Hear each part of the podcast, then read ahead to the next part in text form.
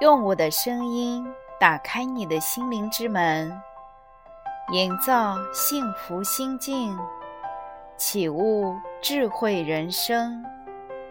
这里是文语心境，我是您的心灵守护者丽文老师。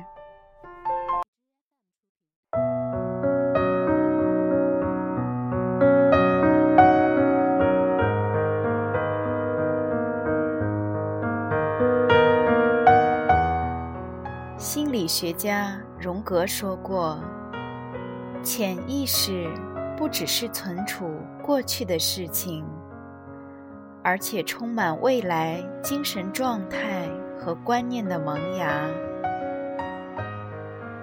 除了久远的有意识的记忆之外，完全新的思想和创造性的观念。”以前从没意识到的思想和观念，也都能从潜意识中表现出来。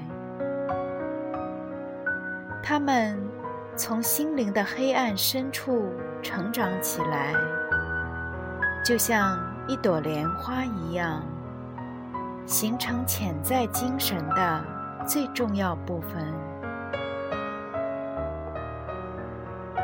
我们在日常生活中就能发现，有时候左右为难的问题，被最惊人的新方法解决。许多艺术家、哲学家，甚至科学家，把许多最佳观念归功于从潜意识中突然出现的灵感。能占有这样丰富的材料，并且有效地转化运用到哲学、文学以及科学上的能力，就是一般称为天才的标志之一。当你想去做一件事，想要某一个东西，理论上来说，在不违反物理学的情况下，只要你能够调动你的潜力，你是一定能够完成和得到的。比如，可以轻松获得财富，工作轻松而且有力，能够获得良好的亲密关系，实现幸福和谐的生活。但现实却常常不尽人意。你想要是一回事，而现实却是另外一回事。于是人们常常学会了安慰自己：人生就是很多无奈，自己就是条件差，能力不行。这。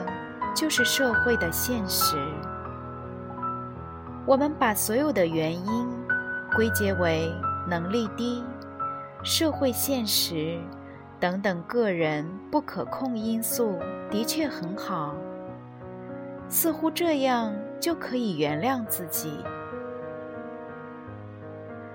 而静下来回想一下，从潜意识中忽然出现的灵感。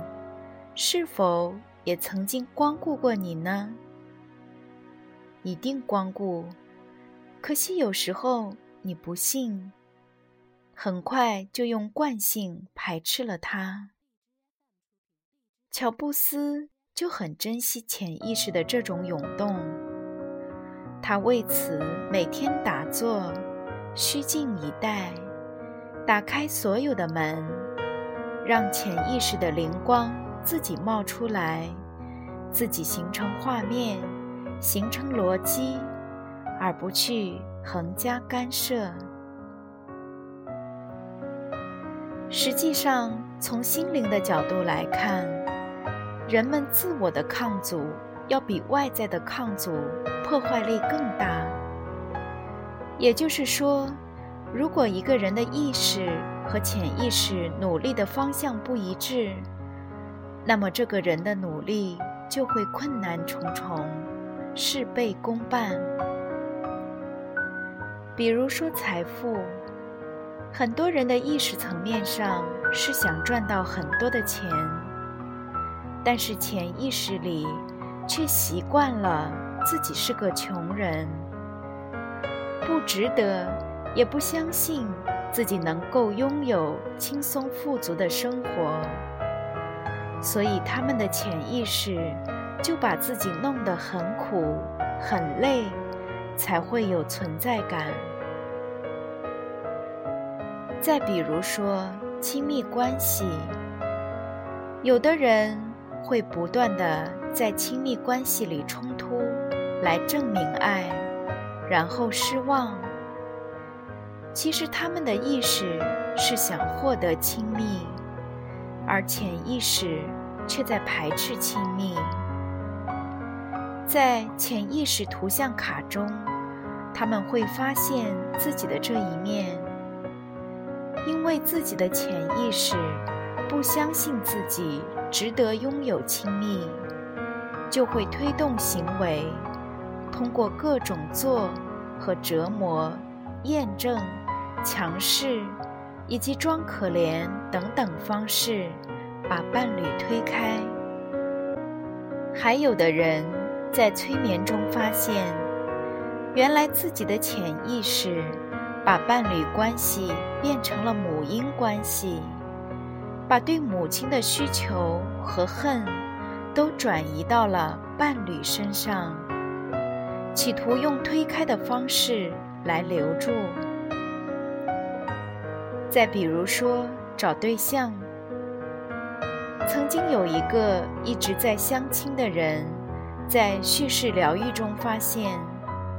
他的意识和大脑告诉他要找一个爱人，而潜意识却说：“我不要陷入关系中被控制。”行为就是一直去相亲以满足意识，然后让相亲不成来满足潜意识。再比如说性格。有人总说自己不够坚强、内向，不敢拒绝他人，无法与人亲密等等。其实他的潜意识里都会有着各种各样的限制性信念，让自己无法挣脱，而控制了自己。潜意识不被呈现，模式就会不断的重演。人就会一直在重复自己的模式，用限制性信念来限制自己的行为。因此，荣格说，当潜意识被浮现，命运就被改写了。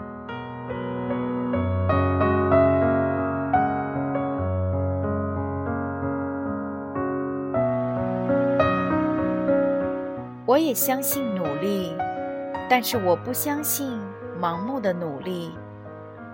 人如果想要一件东西而不得，那么就应该先检查自己的潜意识是否在阻碍自己，是否是潜意识不想的、排斥的，觉得自己不值得。如果潜意识和意识的努力方向一致，那么你就可以轻松获得快乐、成功和幸福。因为没有什么比身心一致能更有创造力。也许很多的工具都可以呈现人的潜意识。你可以跟自己玩，呈现自己的潜意识；你也可以和朋友、伴侣、孩子、同事一起玩，帮助他们了解他们的潜意识。你可以帮助自己和他人，透过他们的行为，看到心里的最深层，这才是最深沉的爱。你比他更了解他，你帮助他了解自己。我会觉得，世界上最有创造力的事，就是懂自己；世界上最幸福的事，就是懂他人。所以，在这个世界上，最重要的事情，就是懂自己，懂他人。我相信，懂比爱更重要。